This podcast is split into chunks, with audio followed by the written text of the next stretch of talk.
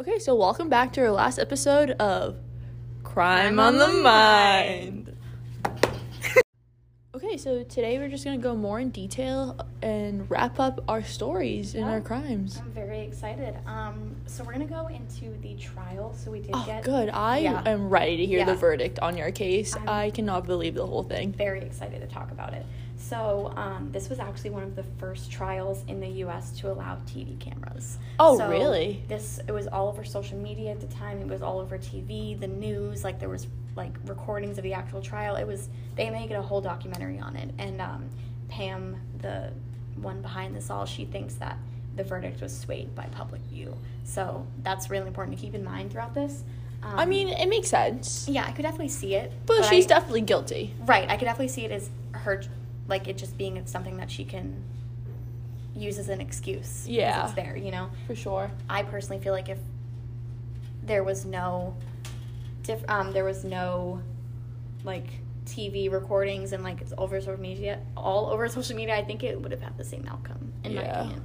Um, but the prosecution basically said that the reasoning that they found was that she wanted to um, avoid expensive divorce. Um, and she would also get $140,000 from like the life insurance Oh policy. my so God, when that's you're why married she to someone or when your kids or something they pass, you get a lot of money from that.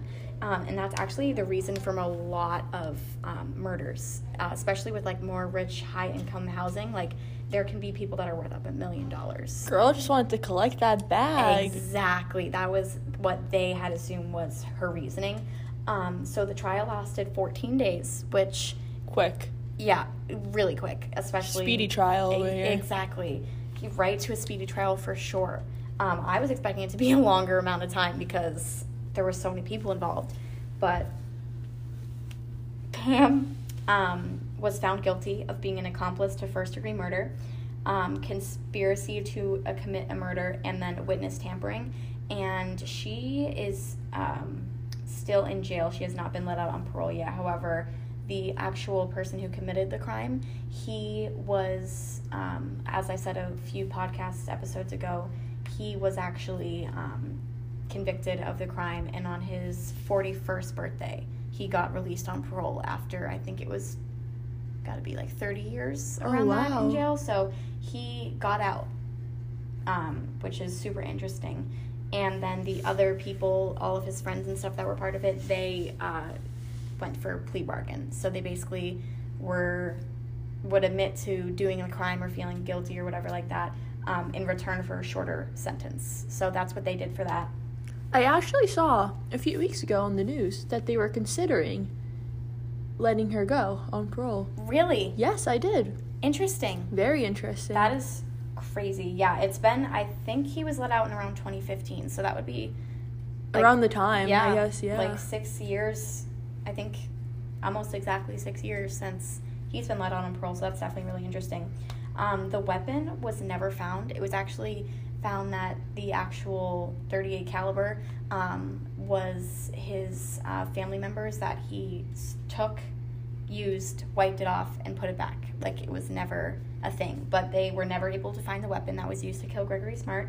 And um, the way that they found out was actually that her friend um, was able to record tapes of her admitting, like Pam admitting that she had conspired this whole murder. Um, and that was actually used as like a big thing to help like push the trial forward to get her own friend. yeah, um, I think there was a lot of like talk about she could be guilty, and so she was suspicious, and she went, she recorded their conversation and got a complete confession, and so that definitely helped move the trial along for sure. So Wow. yeah, so right now Pam is the only one still in jail, which I think that she should be. She should be in jail. She's Yeah. she, they should not let her out because she's just gonna do bad things. Yeah, I understand the like the fourteen year old kid right. being let out now because when you're fourteen, that's like a lot of things you Yeah. don't know what you're doing. and you're just influenced by this person that you look up to and that you are like in love with because he said he was in love with her which really so as everyone knows my crime takes place in Derry, New Hampshire, which happens to be very close to where we are now. I have a great friend here with me today. His name is Charlie. Charlie, where were you born? So I was actually born in uh, Nashua, New Hampshire. Wow, this is just towns over from this event. Have you ever heard of the Gregory Smart case? I have not in detail, but I have heard about it. But you have heard about it. Yeah, I was I was very interested because I know that some people they have heard about it and some people lived here their whole lives and have never even heard about this case. I've never even heard about the case Really? until you started oh, talking. Oh yeah, to me. we have Jack here. Have you ever heard about this case? I have not. I've lived in New Hampshire my whole life. Wow. Have you ever been to Derry, Charlie? I have been to Derry, yeah, multiple times, yeah. What are your thoughts? Scary town? I Weird mean, town? no, it's a very nice town. Yeah? There's an ice cream place I like to go to sometimes with my friends. Oh wow. Moose? Uh, yeah, Moose. Yeah. Moose is a good Wow. place. It's wicked good. That's Um, crazy. Yeah, it's like wicked close to Mel's. Remember Mel's? Oh Fun- yeah. So you wouldn't expect a murder No, I to wouldn't happen. expect it at all because it seems like a very nice, calm town. You know, people are nice and all that. So. Interesting. Well, thank you so much for your perspective. I really Oh yeah, appreciate it. anytime, anytime.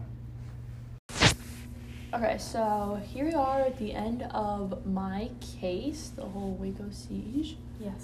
So basically, like I said in the last episode, 70 people died, Wow. including 25 children. that's crazy. I know. So then, after the author of the book, Thibodeau, he went to go live with his mom, who she was very grateful that she that he got to live. That Right. he actually lived by escaping, jumping out a window, Oh wow. Good for him. and he got out. He had to get investigated by the FBI and everything, Right. Because he was there's only like nine survivors, so Mhm. he was a witness and everything. And then so for like the Branch Davidians, they're still they're still around today. Oh, wow. Even though this happened in the '90s and the whole fire happened, the group continued. Some of the survivors and other people now they have more, Mhm. and it's actually called the Branch of the Lord of our right- Righteousness. And basically, like the leader of that group, he says like David Koresh ruined the whole idea and what they were going for. Oh wow. That's pretty crazy. Yeah, and so it kind of just kept on going today. So to figure out like whose fault it was for the whole fire, they had to use fire investigation. Mm. And so the FBI claimed that they it wasn't them that started the fire and it had to be the people inside because they looked at the cartridges and from they cannot start fires like the cartridges from the tear gas and everything. It doesn't generate heat, I guess. So that's oh, interesting. their defense on why it wasn't them having to do with the fire.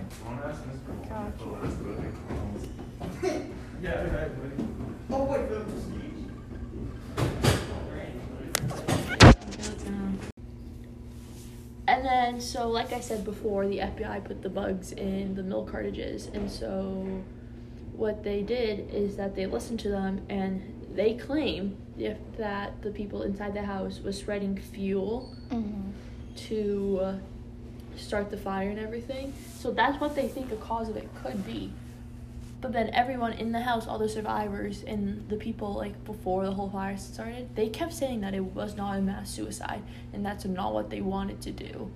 So I'll be honest, I don't think that they killed themselves or that they started the fire. It definitely seemed like an accident or It had to be an accident. Like- Like, I don't think any group, any parties decided like, oh, let's light this house on fire. Yeah, because that I feel like is just going to cause more problems and disaster. Like Yeah. I don't even think that anyone in the house would have thought that was a good idea. Like as you were saying, none of them wanted Yeah. to commit suicide, and obviously, they were like the FBI was outside like trying to save these people for so long. Like they're And the they wouldn't purposely. Yeah, the leader David, like he didn't even die in the fire or anything. Yeah. Like he was like already like shot and like Mhm. dying before the whole fire started. Right, like so they- you can't really say that he was like a part of this. exactly. No, I feel like no one on either side would have purposely done it. They the police were trying to save them for so long that why would you just Kill them all. kill them yeah. all and then no one on the inside like admitted to wanting to die or that was their goal. So I just don't think it helps them, like as we just learned in, in class about cults, that like most of them do end by a mass murder or mass suicide. Right. So it's just easier for the whole government to blame it on them instead of Right. blaming it on themselves. This makes a lot of sense, unfortunately. Yeah. So I think that's it. Yeah.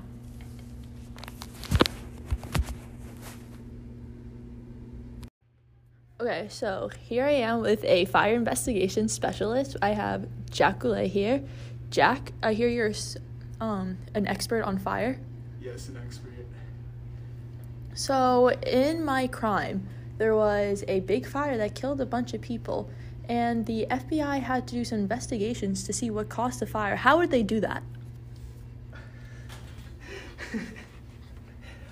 Well, they'd have to look at the smoke patterns and the patterns that the fire caused to see if there had been any accelerant from somebody that would not have been like from an unnatural cause, so not like a natural cause, so like human related. It would have had to been set by a human, and there's patterns when a human sets a fire that shows that a human set it, which like you can use gas or cigarettes or other lighters, and the pattern will spread up the walls instead of across the walls. So, for the crime that happened, the FBI and the ATF sent in tear gas inside the house.